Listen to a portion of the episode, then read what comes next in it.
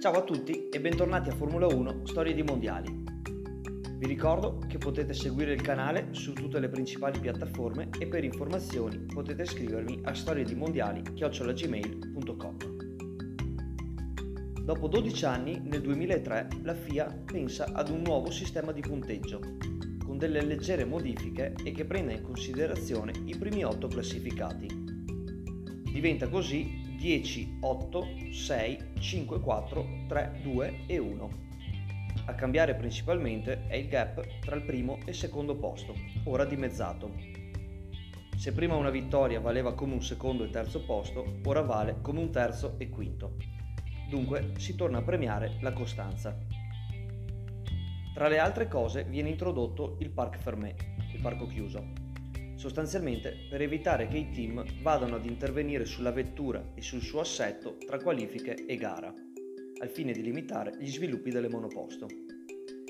Infatti la norma all'epoca era di preparare una vettura esclusivamente per la qualifica, dunque con un motore più spinto, appendici aerodinamiche dedicate e un assetto che andasse a favorire il giro secco, senza preoccuparsi del passo gara o della gestione gomme.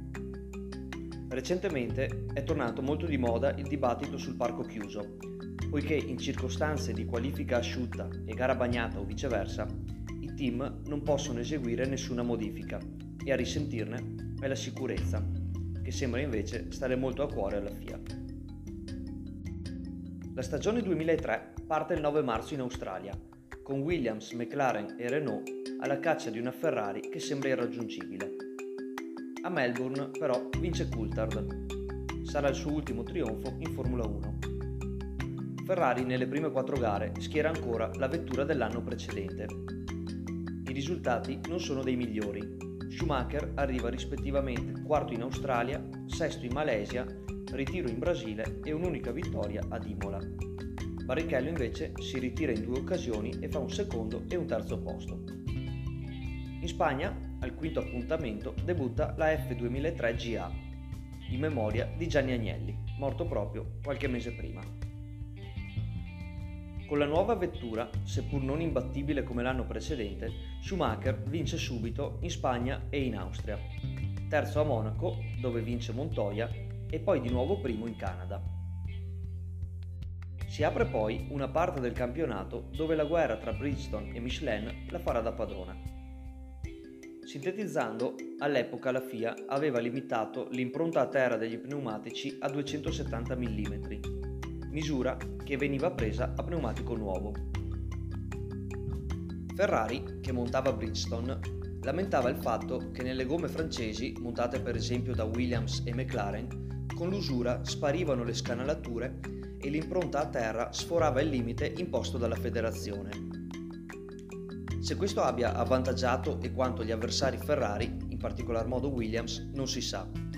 Fatto sta che da Monza in poi la FIA decise di misurare le gomme anche a fine Gran Premio, costringendo di fatto Michelin a rivedere il disegno del proprio battistrada. A Monza tornò così Schumacher sul gradino più alto del podio, come anche al successivo appuntamento negli Stati Uniti, penultima tappa che vede il tedesco mettere un'ipoteca sul mondiale staccando di 9 punti Kimi Raikkonen secondo. La stagione si chiude a Suzuka dove però Schumacher è solo 14 in griglia e in gara danneggia anche la Lettone, costringendolo ad un ulteriore pit. Riuscirà a rimontare fino all'ottavo posto, con Kimi secondo, e con 93 punti contro i 91 del finlandese si laurea per la sesta volta campione del mondo, superando il record di Fangio. Nel mondiale terzo arriverà Montoya con 82 punti e solo quarto il compagno di squadra Barrichello fermo a 65. Ferrari vince per il quinto anno consecutivo il titolo costruttori con 158 punti davanti a Williams 144 e McLaren 142. Da ricordare infine che nel Gran Premio d'Ungheria, tredicesima tappa del mondiale, ci fu la prima vittoria di un allora 22enne Fernando Alonso, che all'epoca diventa il più giovane pilota a trionfare in Formula 1. Grazie a tutti, a presto, ciao!